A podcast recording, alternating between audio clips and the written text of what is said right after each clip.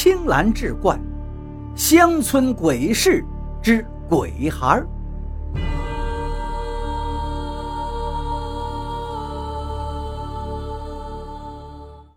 李老师吓得脸色煞白，砰的一声把门关死，回头来摸出小刀，紧紧握在手中，躲在床角，静静的聆听外面的响动。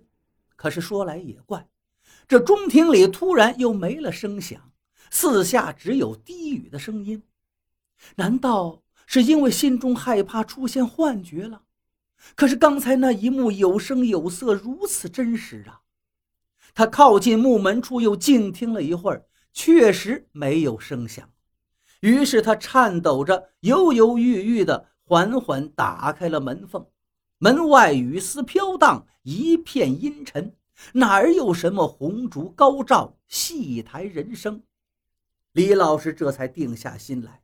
他刚要把门关上，门缝里却突然伸出一只血淋淋的大手，掰住了门边。一张血肉模糊、滴着恶臭血水的老脸，正凸着一双肿胀发白的大眼睛，慢慢的钻了进来。李老师啊的一声惊呼，向后一个趔趄，摔倒在地，手中的小刀早飞到了一旁，惊恐的干张着嘴，手脚颤抖，死死盯着打开了一半的门。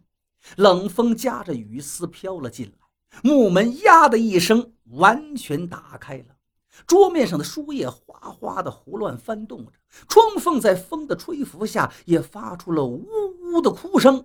那瓜皮小帽男孩抱着血红的布马，一言不发的定定的站在门口，也不见他张开朱红的嘴巴，却突然发出了婴儿半夜啼哭的声音。顿时，整个院落都传来了撕心裂肺的。悲惨嚎叫，男孩就这样啼哭着，慢慢走向倒在地上的李老师。李老师万分惊恐地瞪着一双眼睛，喘气沉重，呼吸困难，挣扎着攀着书桌的边沿，艰难地站了起来。转眼一看，书桌边的木床上，不知何时坐了两个烂脸红衣的男女。正是那个肥大的男人和卷发女子。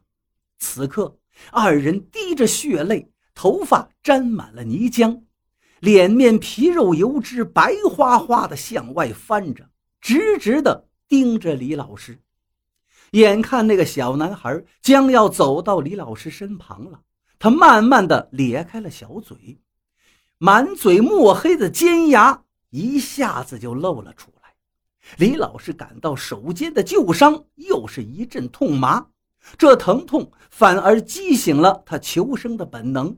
于是他鼓足一口气，尽全力一把推开了哭着的小男孩，奋力冲出门外。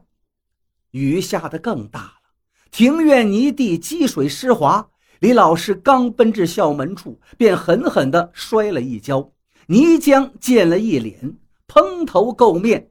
全身不知是雨水还是冷汗，早已湿透。李老师哭泣着，胡乱地抹了一把脸面，转过头来往身后看，身后那两个大人，一个孩子，正不紧不慢地迈着奇怪的步伐，似笑非笑地跟着他。这情形像极了一个家庭陪着一个孩子在玩游戏。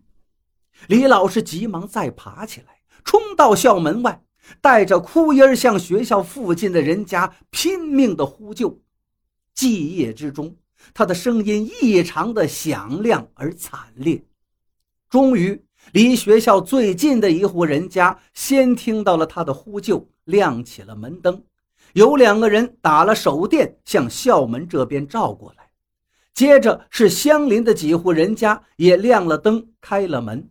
周围村落的狗也狂吠起来，一众村民冒雨打着手电跑到学校门口，一眼看到晕倒在地的李老师，扶起来一看，平日里阳光优雅的女孩子，此时全身泥水，头发蓬乱地贴在脸上，口吐白沫，眼珠上翻，那气儿是入的少，出的多，心口剧烈地起伏着。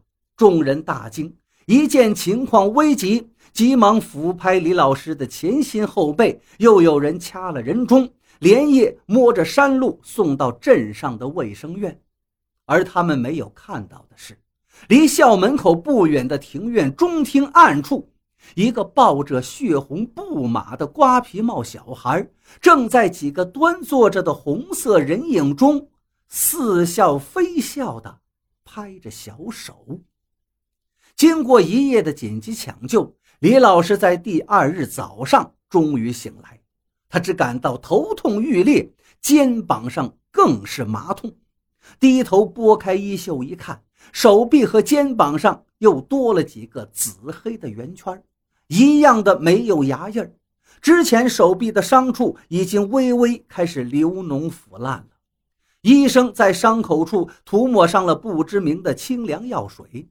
几个医生围着李老师检查、诊断、讨论，再诊断、再讨论，也难以找到他昏倒的确切病因，只能归于女人血糖低所引发的病症了。至于手臂、肩膀上的黑圈医生认为是感染了某种毒菌，需要住院打点滴治疗。而李老师全程绝口不提昨夜所见，医生怎么可能会相信这一切都是邪祟所赐呢？说了，医生会不会认为我这一个老师精神有问题呢？住院观察了两天，打了点滴，拿了一些皮肤的杀菌药。李老师便在乡领导的护送下回到了这里。他刚走到学校门口，就又想起那天夜里的种种，内心再次惶恐不安起来。于是，等着领导走远了，他只身一人来到了那个大娘家中。大娘很高兴，立刻张罗饭菜，并叫老伴折来龙爪柳，挥在李老师身上，要为他去秽压惊。附近村民见李老师终于回来了，都过来关切的看望，顺便好奇万分的想问清楚那夜之事。